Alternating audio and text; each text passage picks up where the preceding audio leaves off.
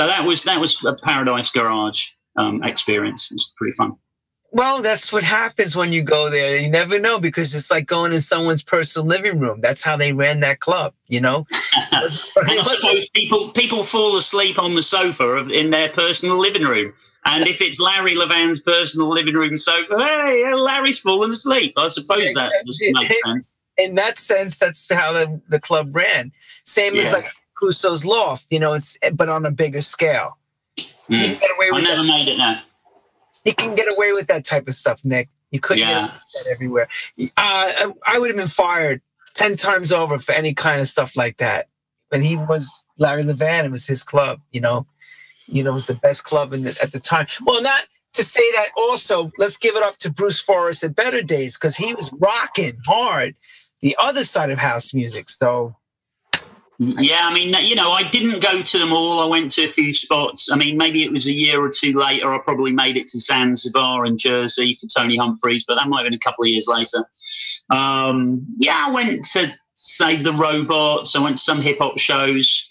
Uh, oh, I went to a a sort of Def Jam sleeping bag party at Sylvia's in Harlem, which was quite interesting. That was the first time I'd been in a New York nightery where somebody showed me the gun that was just stuffed into their top of their tracksuit bottoms.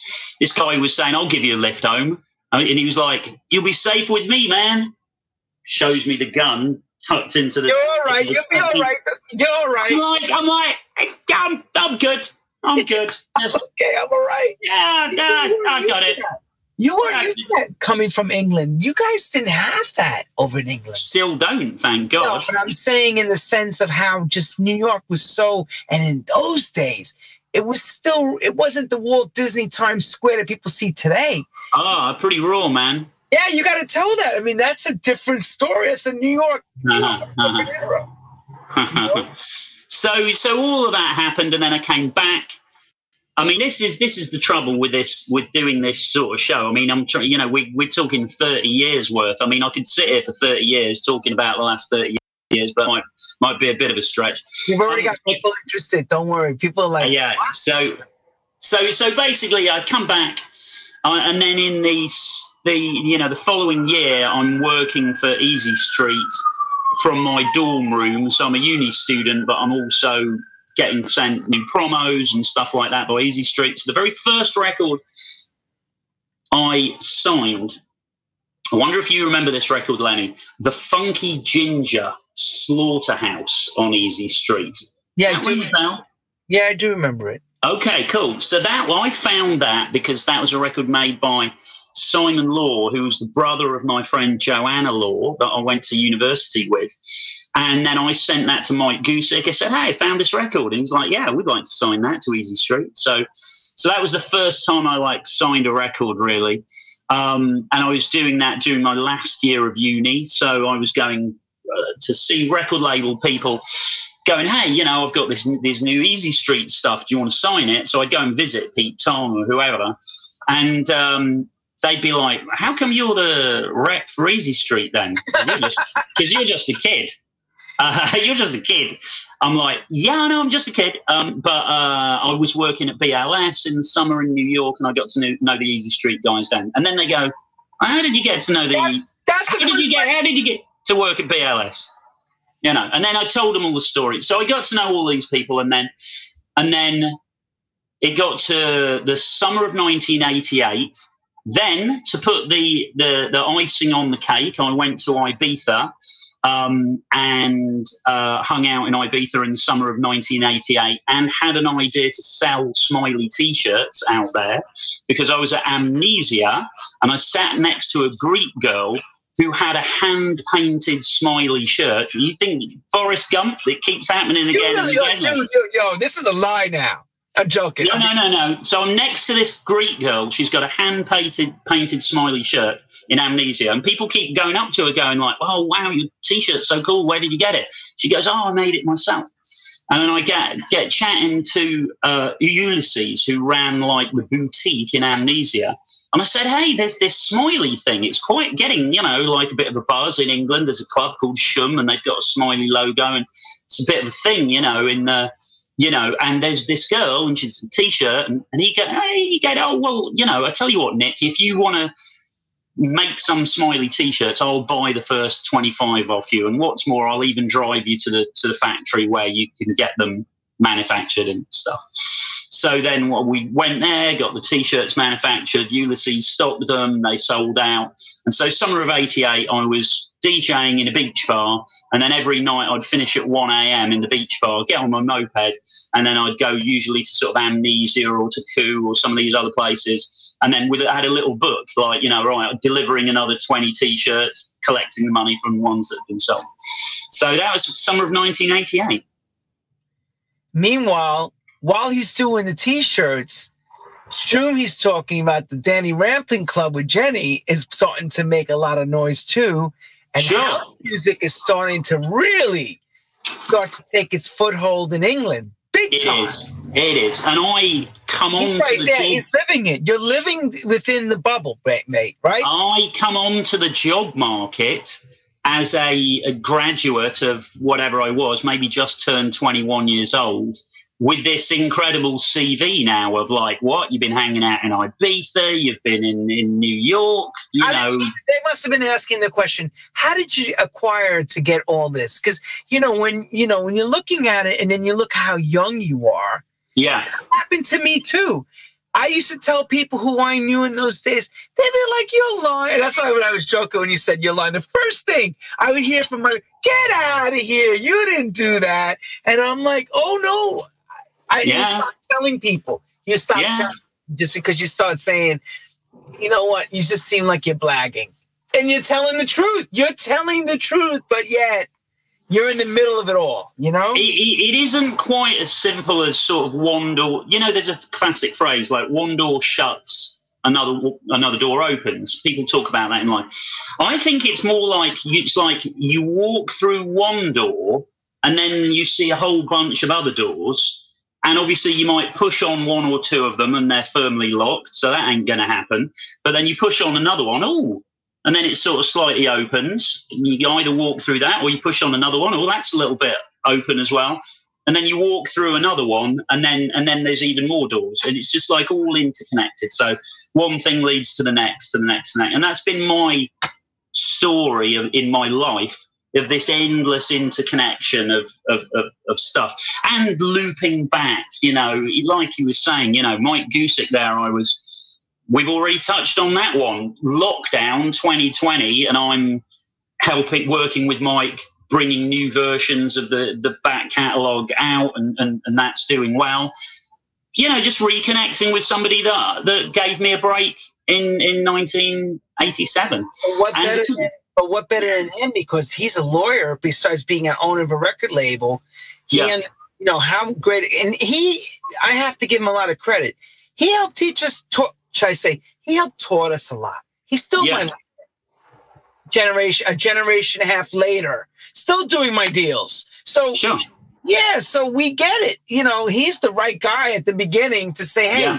do this. This is how you sign records. So you're in that formative years as you're picking up all the slang and being, yeah. for example, I wanted to ask this question about BLS. Did you realize at that time how cutting edge BLS was with the sound of the street, with the house music of Marley Marl was doing the lunch mix. That's right. And he was playing a lot of records that only you heard it, say like the garage or better days. Mm. Were you hmm. realizing all that with Timmy Regisford and Merlin Bobb on Friday and Saturday nights doing their shows, how cutting edge the house music scene was in New York because of that? Well, I think I knew that I was in the I was in the right place at the right time. I definitely knew that. I was, you know, like you know, like these records were coming in. I'm like, oh, a white label of that. Oh, that's good, you know. And and I was, yeah, when Marley, you know, I pick up all the records and tidy them up after Marley had done that lunchtime mix or, or write down the, the, log of what they were and all that. So, yeah, I knew I was in the, the right place at the right time. And I knew that when I was in Ibiza in the summer of 88, I was in the right place at the right time as well. And then, yeah, I was very lucky. So, as house music exploded, I, I was there and, you know, I, I knew DJs and you know, I was just sort of there. So, so my, I got a gig at a independent promotion company, um, and I started helping out there, doing DJ and radio promotion. And then I went to see Tim Palmer at uh, City Beat Records, who was looking for a new club promo person. And I said, "Hey, you know, I'm, uh, you know, we can I, I, work for this indie company doing club promo called Secret uh, Promotions. Um, but but you know I'm I'm also interested in maybe working at a label at some point uh, rather than just you know doing promo. And so so Tim said, well, you know, anybody who's working for me doing promo, if you find a great record, uh, I'd be up for you know you signing it. Um, so I was thinking, wow, that's that sounds good. Um, and so I got off the job, offered the job of, of, club promo at City Beat, which I then went to. Um, and then I, I guess I made it my business to find some records to sign. And then fairly soon, um, I signed a record called Numero Uno by Starlight, uh, which was a top 10 pop hit. The first, so, this is the first record for them you signed, and you got a pop hit already. Well, not the first. I'd, I'd signed a couple of records that had done a bit. So I didn't have a smash with my first signing, but it came fairly soon. Um, and but again, you know, do we call it luck? Do we call it something else? I mean, I, I was in the right place at the right time to hear the record, but I'd travelled to this event on the outskirts of London on a Sunday afternoon, and then I heard Danny Rampling play the record, and then I went racing up to the decks to find out what it was, and looked at it, and it said "fuck off nosy" on the label. So thought, no. So thought, yeah, so I thought, oh, maybe he's not. Maybe the, I'm not going to get the full information here. but then I when I sang it the next day to a record store to Richard at Craig and Craig at Tracks. So wait, like, yeah, that's, no, hang on. Let me wait. Let me let me explain. Let me explain it because people don't know this vinyl generation. You this is just mm. that's why I had to laugh. Mm. Okay, back in the day when we were all vinyl, okay, DJs would like to put white covers over their records because they didn't want you to know what they were playing. It was a it was a selector's thing. So when he went and looked as what they would call train spotting, he's it said, I don't even want to repeat what it said. It said F off nosy. That's why I cracked it. I didn't mean to laugh, but it was just funny when he said it because I haven't heard that in so long. But DJs would have their stuff protected. It was a thing because they were they cherished the music like treasures that they went digging for. So him, what he did as an A&R person, he was out doing exactly what he was supposed to have meant to do.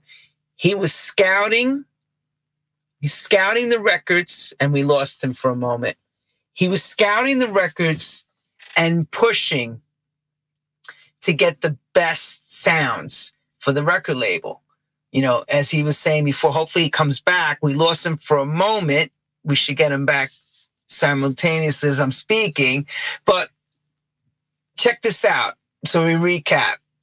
He worked at BL. Ah, he's back. Thank God. Okay, Nick. Good thing. Welcome back, Nick. We lost you for a second. Okay, so on again on the yes. recap, we were saying how fortunate you were pushing to get as an A&R scout to to find the best products and you're yeah. pushing your way through no matter what it took. And that means if you sang the song over the over the phone. Yeah, yeah, exactly. That was it. So then that we, we learned that it was Starlight Numero Uno, signed the record, became a top ten hit. Um, and then I could shake off a little bit more of the the, the club promotion stuff um, and become more of an A&R man, really, kind of signing records. Um, and then we um, I suggested to Tim that we set up a label that is was more tapped into the underground at the time, that wasn't trying to have pop hits, that was more about credible underground DJ records.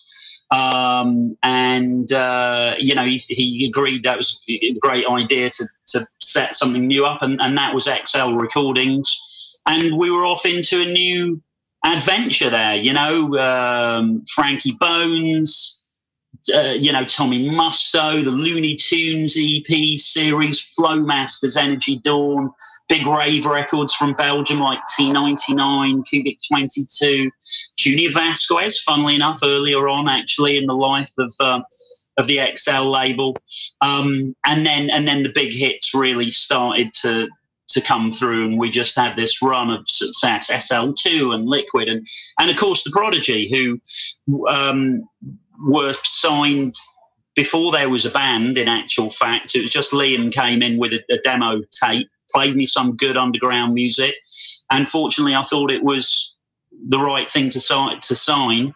Um, and and then everything else exploded everything else grew from there. So the you know the band came together and and the touring started to happen which propelled future hits, and um, obviously Prodigy have gone on to this unbelievable level of, of, of success over the years. Can I ask something about XL? Yeah, go for it. When you sat down, you were in the middle of City Beat, making the transition and having these hits and all that, and you found founding XL Recordings. What was the? Because I because a lot of the records you mentioned in the beginning were Nu Groove records. Were these yeah okay, were these were these records hitting heavy in England and you went to go and grab them, or were you just on on it before these records popped?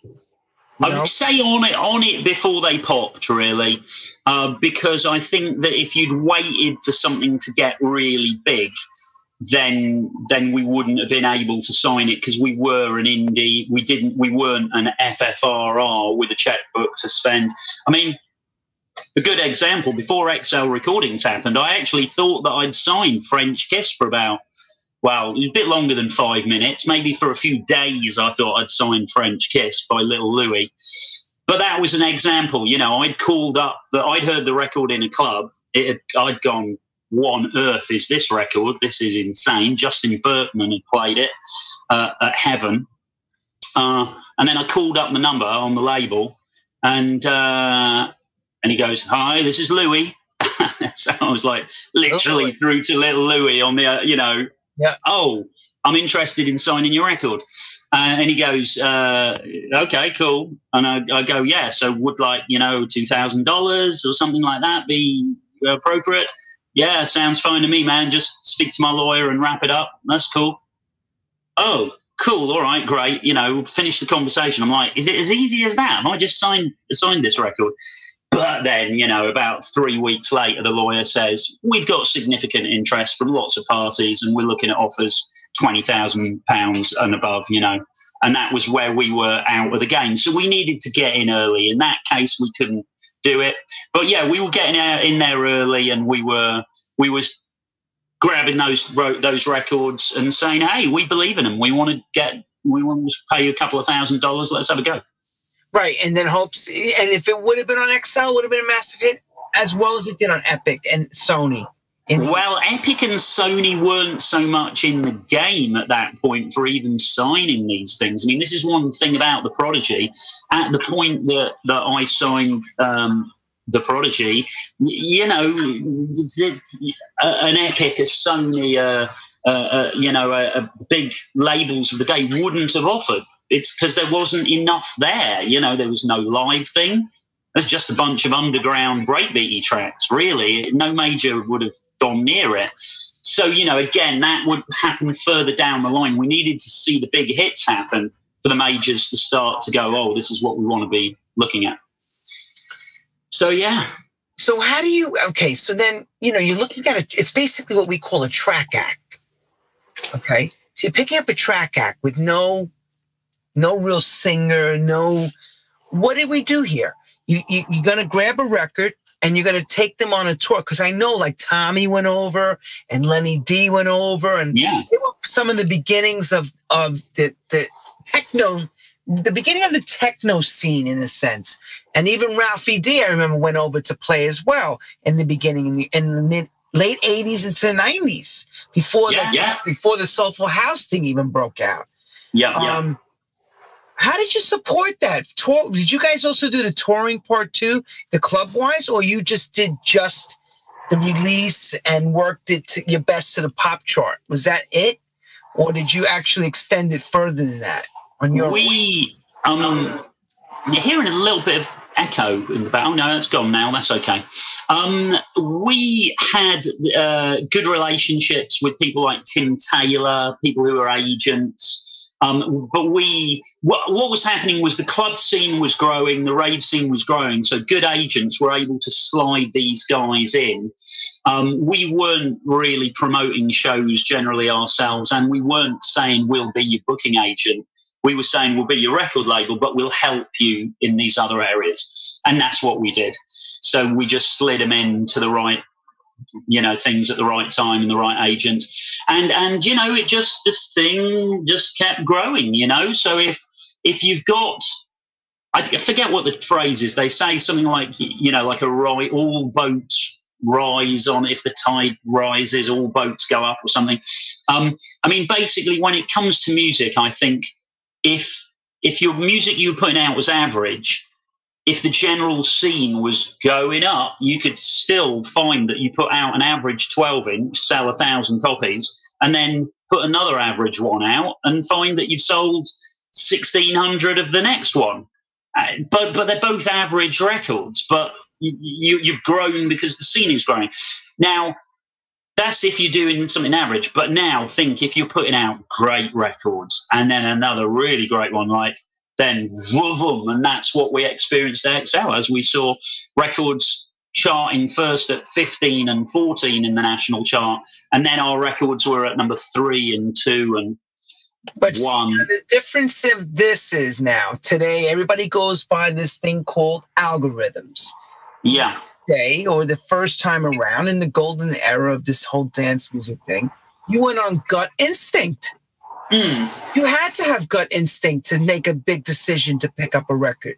You didn't have any other way to go on.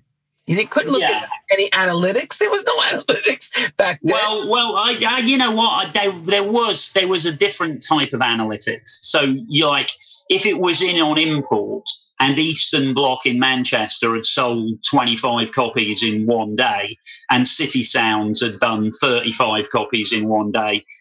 That was your analytics. He's like, okay, that sounds like it's possibly a hot one. But nothing like what we get today, where we sit at home and tap, tap, tap, you know, and there's graphs and, uh, you know, no. You, I mean, a gut feeling is still an important part of the e- equation, but now you use data and analytics to help inform those decisions. But you know, in with, when it comes to big artists, big records, there's still somebody somewhere going, "Yes, I believe in this," or, or "No, I don't." I agree. That Clive Davis mentality where they say, F everything what's around you, I go on gut instinct and I know this works. And, I'll and you know, sometimes it will, sometimes it won't. You, you, know, nobody gets it right all the time. So the thing about your gut instinct, you have to be, you back, you go with it, and then you go, oh, that didn't work. Well, okay, well, maybe the next time it will. And then the next time it does work, and then you're like, okay, and this is the nature of it. Don't expect gut in, instinct to work all the time. Um, but as long as it is working, hopefully, gut instinct, if it's generally working more than it's failing, so to speak, then then you've obviously got something going on that's that's worthwhile. Fair enough. So XL brings you a lot of, a lot of yeah. Success. Well, yes, there's success, there's pop hits and all of that, and then um, I get the opportunity to. Um, I get offered the, the chance to join EMI and uh, set up a dance business uh, for them, um, which uh, appealed at the time. Obviously, XL was great, um, but equally, it's an interesting opportunity. I was probably 25 or 26 when when EMI said, "Look, you know, become a director here, uh, hire your team." Figure, you know, do whatever you want musically. We're not going to second guess it. If you want to sign Rave Records, sign Rave. You want to sign House, sign House. It's not really. We don't even know the difference between these things, but you do and and we don't we don't want another rave label. It's not like we want a load of records that sound like the Prodigy and SL2 necessarily. We just want you to do what you're into and what you think might be successful. And we'd like to have some hits if possible. Um, you know, so that's what we're working towards. And so I decided to go for it, Lenny. And so I set up Positiva. Um, Dave Lambert was my first hire there as my kind of right hand man. Um, and really, in terms of Positiva, we started it off similar style to how XL started. We didn't go, right, what is the the record that stands the biggest chance of smashing it at, at daytime radio uh, from the off, we actually signed some cool records. There was cri- Critical um, uh, on Eight Ball, Wall of Sound, um, and De Niro by Disco Evangelists, and some cool records that weren't particularly pop hits. Um, and then a big pop hit juggernaut came along, um, but it actually didn't feel like a big pop hit juggernaut when we signed it, um, which was Reel to Reel. I like to move it. Now it went on to be an enormous smash, but um, one of my little party pieces when I speak to university students or, or you know people in the music industry is I, I talk about um, this this record and I asked them how much competition was there and how much did it cost to sign. Um, and it can be surprised, you know, it's it's a surprising thing that there was no competition to sign that record. Positiva was the only label that offered on Reel to Reel. I like to move it, so it was a cheap signing. Yeah, nobody touched that record. I remember when it came out. It, was, nah. it came out, um, and next thing we knew, you guys signed it. What happens right after that when you signed it?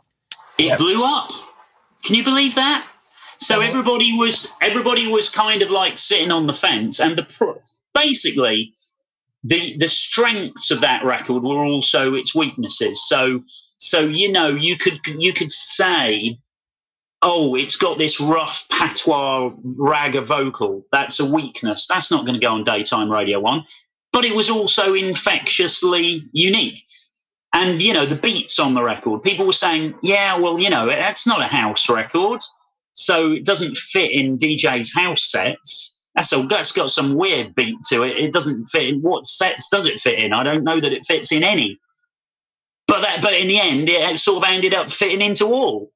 Um, so you know you have set, you know you have strengths and weaknesses wrapped up in the same thing, and, and basically people started to realise actually this is a really booky infectious big dance floor record, and it just exploded. Would you imagine that you know X amount of years later, or should I say decades later, it's it becomes part of that movie, the soundtrack? Yeah. I mean, it's something that you saw as, hey, it's pretty cool. Let me sign it. I don't know where it fits, but we'll have a go we, I, you know, I it needed Dave Lambert to to elbow me in the ribs a couple of times and say, "Go on, go on, Nick. No, I think there's something in it," um, and he did that. But and then I came to the conclusion myself after a few prods in the ribs. Yeah, you're right. There is something in it. It could. It just could. So let's have a go. So yeah, and, and then records take on lives of their own, don't they? Really, and like you've mentioned, the film thing, and you know, there's other records I find uh, that, that, that I'll play to this day. Um, you know, Buckethead's The Bomb, for example. Um, and yeah, that's been a clubland constant for for decades, as of course is Chicago Street Player that it's Sam.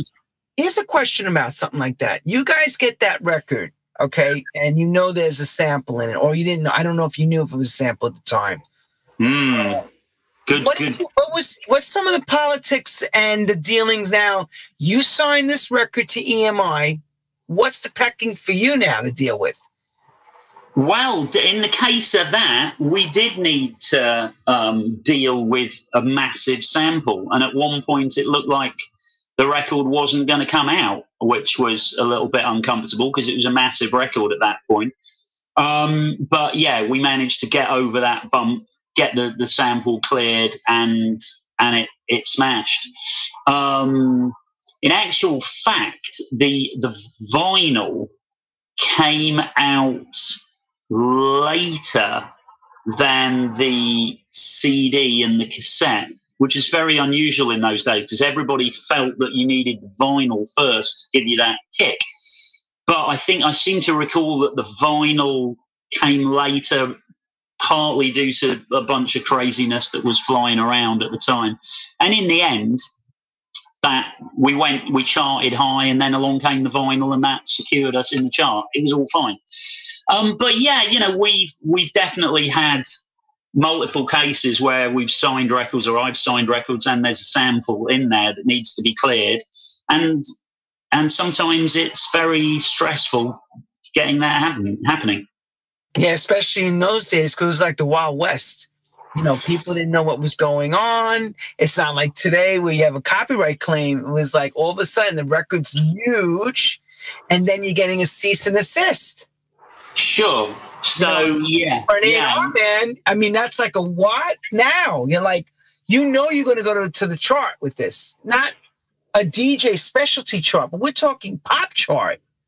Oh, you know, yeah, with lots of stressy moments at Positiva. I mean, there was a one, there's one record uh, by perpetual motion. And I knew that the sample wasn't cleared, but it was already, it had a life of its own. And I remember saying to the radio plugger, let's just, you know, can we slowly, slow, take this one slowly, like a very slow C list for a couple of weeks? Because uh, I'm thinking, got to get this sample cleared.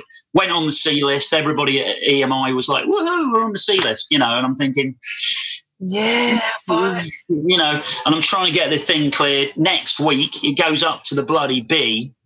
I'm thinking, oh lord, oh god, I didn't want to hear that. Meanwhile, everybody in the corridor and they're popping, you know, they're popping the confetti. Yes, hey, we're on the B list. Yes, and yes. I'm thinking, I'm thinking, Jesus Christ, I hope we can get this all sorted out, all right.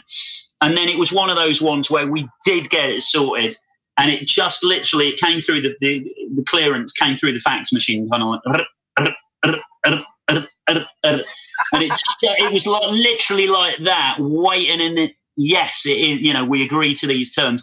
And then it was like yes press up the cds press up the vinyl go go it's fine go yeah it's all fine. Yeah you know but oh my word but this industry puts people through the ringer you know and circumstances put people through the ringer you know all kinds of crazy stuff happens in this industry as you know stressful brinksmanshipy stuff and but it's all part of the game, isn't it, Lenny? Brother, but do you realize? Do you realize how groundbreaking you were at that time?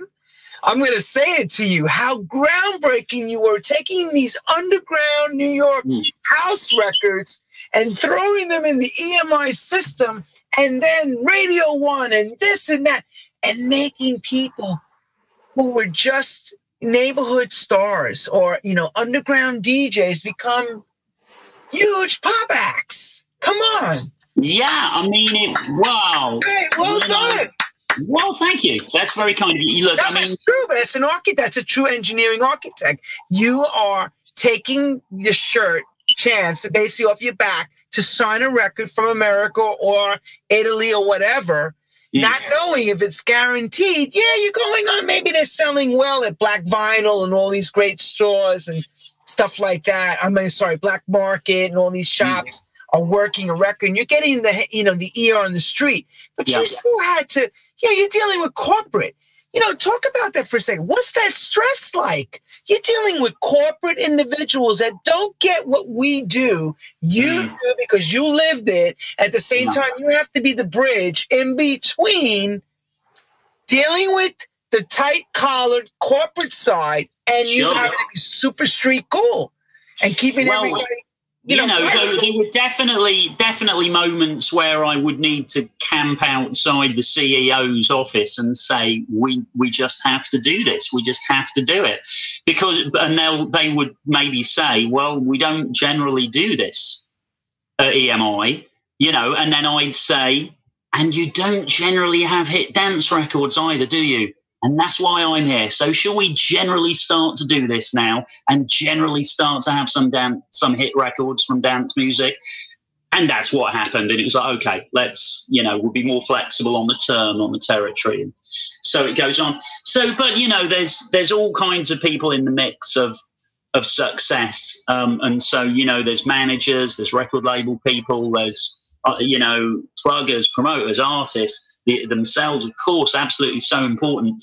You know, um, but but uh, you know, the, the, success has has many fathers and mothers too, and, and a lot of people contribute to uh, to hit records generally, uh, Lenny. 100%. But remember, we're talking to you. So, yes, you have your minions all around you. We have all the A listing people that help you keep that machine running. But at the end of the day, you could be sacked for the wrong reason, for the wrong. Oh, sure. Yeah, you know, you, you, I hope we didn't sack him. Push big decisions wrong, then uh, or you go cold for you know an extended period. If you're the guy that just hasn't had a hit for, a, you know, eighteen months, people start to sweat a bit and go, "Ooh, fucking need a hit, man, need a hit." You know. Um, but uh, yeah, look, you you ride through. You have to be accepting, and as a manager, you're going to get fired sometimes by artists that you'll take under your wing and you'll develop them to a certain level, and then they'll maybe think, oh, that the grass is greener over there, and that you know, and they'll say, hey, I'm I'm, off. So, and so that's part of the game. How it happens to every manager, however good the manager is. You know what I mean? You look at you look at some massive pop stars, um, and and they, you know, they've they've fired a bunch of managers over the years and moved to the next one and moved to the next one after that. You know, rarely is it is it is the fault if they've not if they're not having success at the level that they want. It usually isn't the case that oh the management are messing it up. Often it's like well maybe your last album just wasn't that good. Well, things have changed, you know, and the market's changed, and and sometimes artists you know, will will find it difficult to look themselves in the mirror and go, maybe my next record just needs to be better. So, how long is your tenure at Positiva? When does that officially go to? Yeah, so uh, that kind of, I choose to uh, start a joint venture business with Ministry of Sound and an external investor. In uh, I was around about '99, so that was incentive. Um, uh, so more entrepreneurial, some less of the, the corporate frustrations, which there were a few. Um, and then, yeah, kind of hit the ground really running with Incentive as a label. Uh, had three top tens pop hits out of our first four singles that we put out, which is pretty unbelievable. Uh, Joey Negro Must Be the Music was one of those. There's a great house record. Um, and it was like Mario Piu communication and uh, Hi-Gate pitching, Judge Jules, all that. So then, then another phase happens. Uh, incentive, lots of hits there. More trance records, uh, you know, some pop dance like Cascada. Um, you know, had top ten single with that. All of that, and then uh, and then kind of things started to change a bit there, became a bit more difficult, a bit more of a struggle, morphed a little bit more into artist management, bit of music publishing, um, reconnected then with the Prodigy, uh, A&R'd what became the Invaders Must Die album, which did, one, I think, 1.4 million albums um, and was an incredible return to form.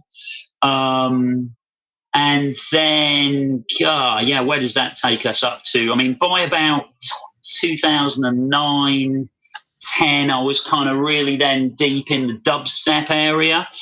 So I was managing Caspa, who's one of the leading DJ producers in that area. So, I mean, that was a hell of a thing to be part of. There's so many gigs. It was insane, Lenny. when dubstep was at its height, literally, it would be, do you, uh, you know, on this Saturday in, in three months' time, do you want to be in Bucharest, Liverpool, Toronto, Cape Town or Blackpool, you know, just like uh, wherever you are, we're there, right? We're going to be there. Unfortunately, we weren't able to be in all of those places on the same night, but that, you know, we would then, yeah, you know, we went did all sorts of stuff. Went to Kazakhstan. Lenny, can you believe that? Casper, you can believe it, can't wait, you? Wait, wait, wait, wait, where Borat lived? yeah, yeah. Not many, not many DJs flew to, to Almaty and Kazakhstan.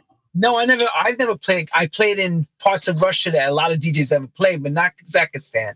Yeah, yeah. So that that was interesting. That's a hot as dubstep dubstep exploded.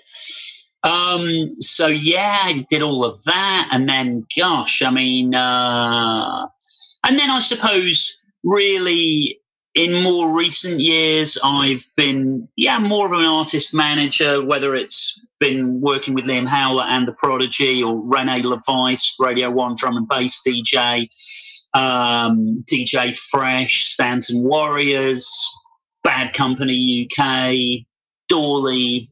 You know, there's a whole bunch of people that I've managed uh, or continue to manage some of those. Um, and then, and then, really, that all probably sort of brings us up to the current day where I have this sort of portfolio of stuff I do, where I'm, I'm certainly very much still an artist manager.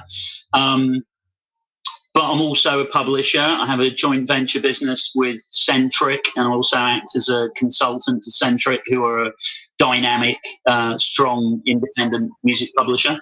Can I slow you down one second? Yeah. People have been asking where they can. I saw in the chat they asked where they can send music. Are you still A and Ring? Are you still looking for music? Being a publisher Sentric and all that? Yes. That- yes, I am. No, my I'm always looking for interesting stuff um, that across the publishing side. Uh, I'm interested in, in, in you know potential management opportunities. Um, really, the easiest thing is for people to hit me up on my socials. So maybe like just follow me on Insta. It's just Nick Halkes. Um, or Facebook and, and reach out over the socials in the first instance and then I'll tell people like, hey, do this, do that, do the other, based on what it is. Um, so yeah, no, still am looking, still interested and excited to hear new music and discover new artists. Um, so yeah, so it's so there's the artist management thing, Lenny. Then there's the music publishing thing, uh, the joint venture business, and um, consultancy for Sentric. And then something that I started doing doing during lockdown is one to one artist consultancy. So I do that now. So instead of you, you, know it being a bit all or nothing, where either I'm managing an artist and just working on a percentage of what happens in the fullness of time. This is more like a hybrid thing where I bring management input, but then charge on an hourly basis like a music industry lawyer would. So somebody will go like, "Hey, I've got these songs. Do you know the labels that could be good? Do you have ideas for collabs?" And then I'll give the, the level of support that I would if I was an art, you know, management style. If you thought about this, thought about that, thought about the other. So there's a one-to-one consultancy thing going on. So that's something to um, to mention, and, and, equally, if people are interested in that, they can hit me up. Um, and yeah, you know, I got a couple of other things. We talked about Reach Up, Lenny. You know, you about the DJing side. The DJing yeah, Reach Up. Well, I love it. I love that. And in it, and a Reach Up Disco Wonderland is something that I run with my best friend Andy Smith. Scroll back to us both with the two hi-fis and no mixer. Couple of kids, twelve years old, thirteen years old and it's Andy that I run Reach Up Disco Wonderland with today. So we'll be out DJing at a festival. This year we did Camp Bestival and and we did Love Hangover, and we've got quite a lot of shows happening at the moment. Um, and and what is more beautiful than being with your best buddy out playing music that you love? You've got that unbelievable chemistry anyway because you're best friends so, so you know, he instinctively will know where I might go next in the set, and I instinctively know what he might do, and and it's just so fluid. We can just one of us can ease back for a bit. Yeah, you take care of it for a while. I'm going to get some drinks. I'm going to be chatting to these people. Yeah, that's cool. And then come back in. Oh, now you know, all so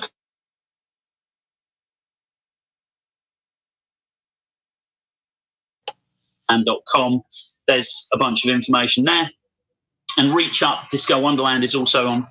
Nick, we lost your your film froze and your audio froze when you were saying dot com. Go back a little bit and re put yeah, that. Up. So reach up disco discowonderland.com uh, and also reach up disco wonderland on Insta uh, and Facebook. So I love doing that, and and so DJing out with that is an important thing for me these days. Um, as is continuing to to make some productions and some remixes as Nick Reach Up. Although I've I've kind of slowed down on on the the output on that over the last.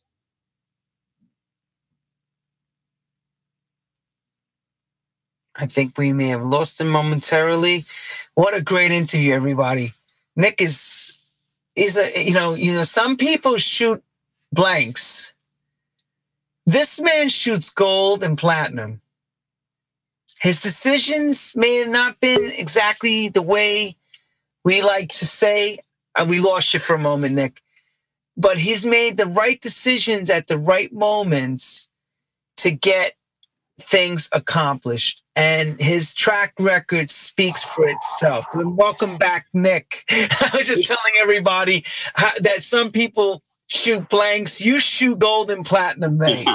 so, so, so, yeah. We, it feels like the internet's maybe uh, maybe creaking under the, the strain of, uh, of the sweltering London London day. But basically, you got it there. You got the the reach up stuff uh, that I do. Uh, the publishing stuff, the consultancy stuff, and then and then also if people are interested in hearing some amazing conversations, Trailblazers Electronic Pioneers podcast series I do as well.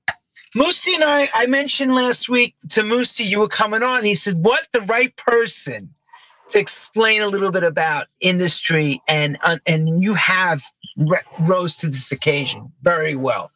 But oh, cool. let me let me ask a question for a young and up and coming guy. If you're looking as a manager or A and R person, what are you looking at as far as them? Yeah. speaking, uh, social media wise, give someone an, an, insight to, you know, a, a bird's eye view of what someone like you would be looking for. You know, number one, talent. I still believe in the importance of actual talent. So I want put that person to be skilled in in their their their sector. Uh, secondly, I'm looking for work ethic because you need both. You need that application, that ability to put the hours in and, and push things forward as well as the the talent. Um, and I'm looking for momentum, really. So I'm, I'm looking for people who are making stuff happen.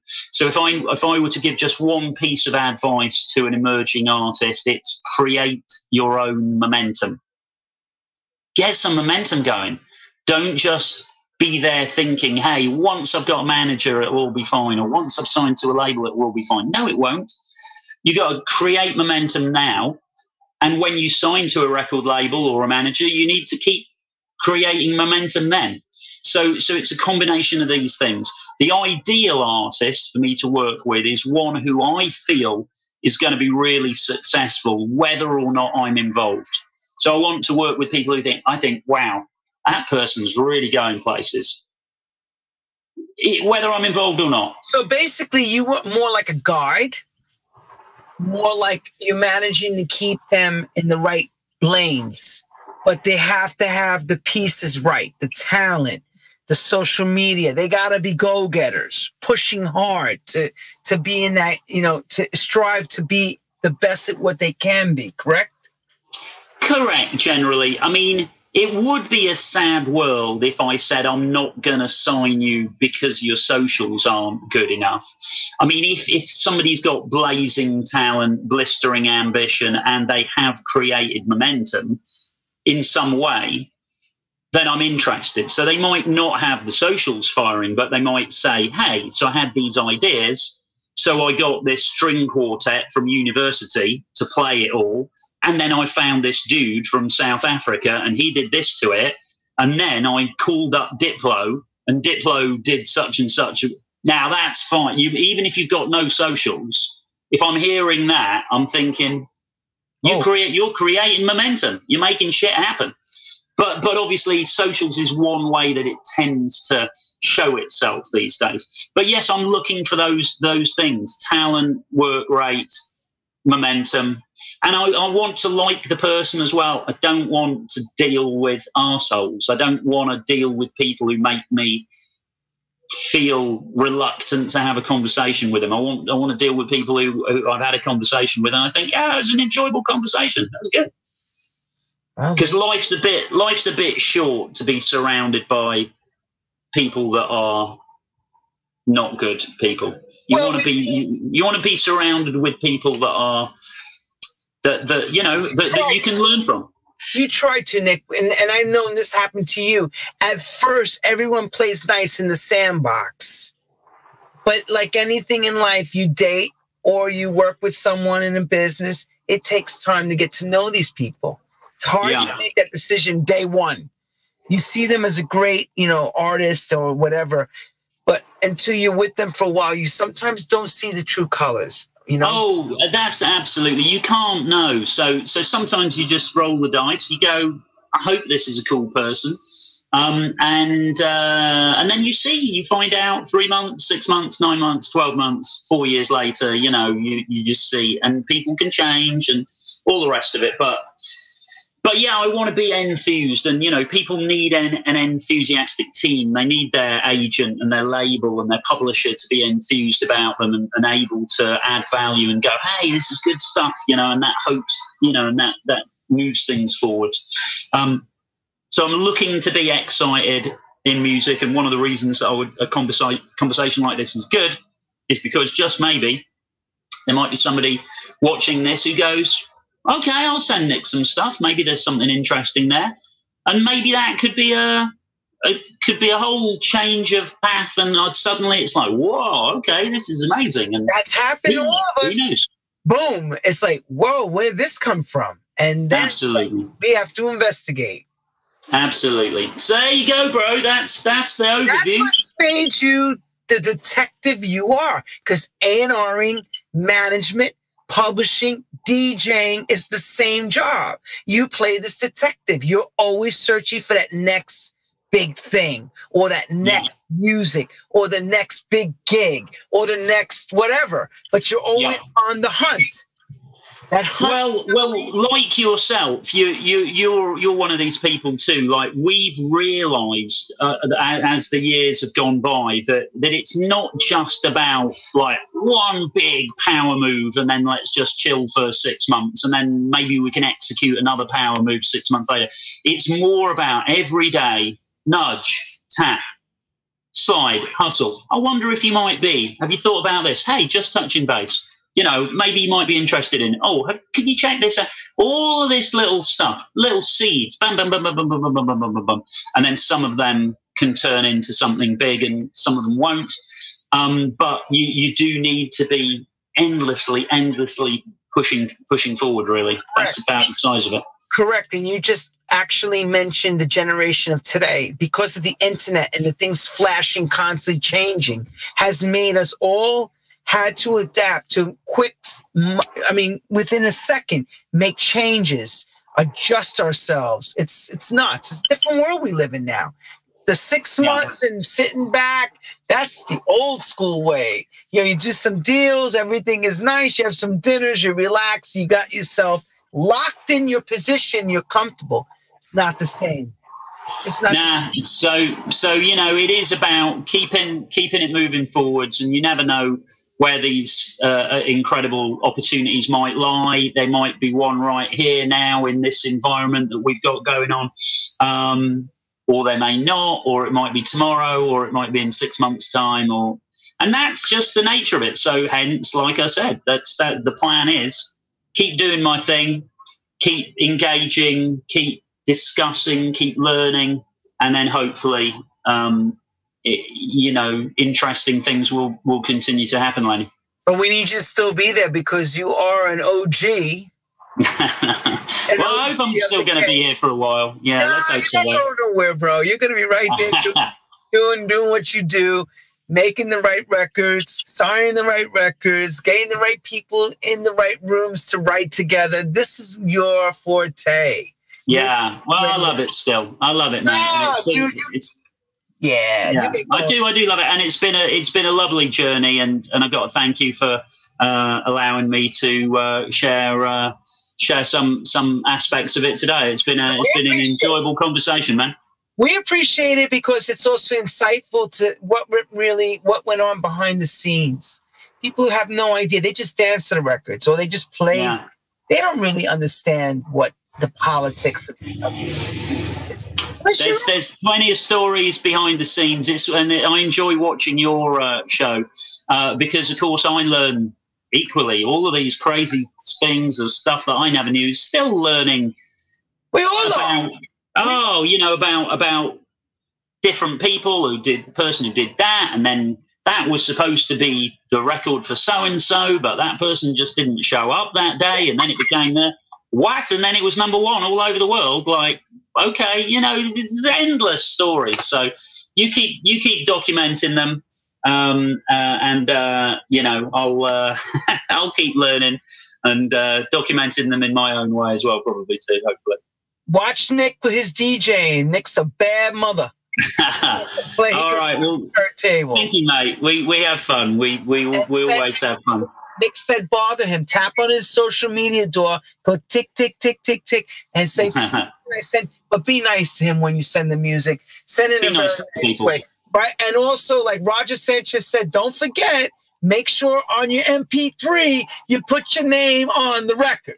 That would be useful. There's so many hit records were thrown away because everybody knew who to contact. Isn't That's that unbelievable. That's Isn't the that unbelievable? Yeah. Could you imagine they forget to write? Because we all do this. We download, we download, we download. We put them in a folder, correct? And yeah. then we, weeks later, we're just going through records or just catching up, and we're like, the name of the record, we have no idea where it came from. We have no idea who it is. And now it's like, well, who do we contact?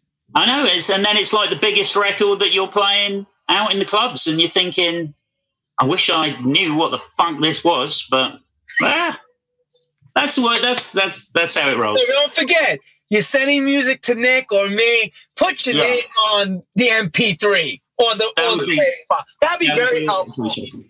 All right. Thank you, Nick.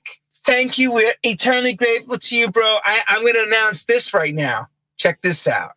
This man never does interviews, but look who we're pulling out for a special Sunday True House Stories. Danny Tenaglia. Danny Tenaglia is coming on True House Stories this Sunday, Woo. September 12th. Danny Tenaglia will rock us. You know his story is huge too. Danny's oh, got oh, yeah. huge stories with with Twisted Records and Oh, Tribal America. God. I mean, you, Lord, remember, you remember Tribal America? Woo! Very well. Danny Tenaglia and Junior Vasquez, the war between them, the sound. Music is the answer. All those great records. Danny will be here Sunday to say it all. He's going to give us the insight from disco to techno and beyond. Once again, thank you, all of you, for tuning into True House Stories. Thank you, Nick Halkes for being you and doing what you do. We Thank you, Lenny, man. Thank you. we will be tapping at your door all the time. All right. Well, I look forward. Ahead, I look forward to speaking to you again soon, bro. And, and thanks to everybody who's uh, uh, been kind enough to uh, to check this out for uh, the the last ninety minutes or so.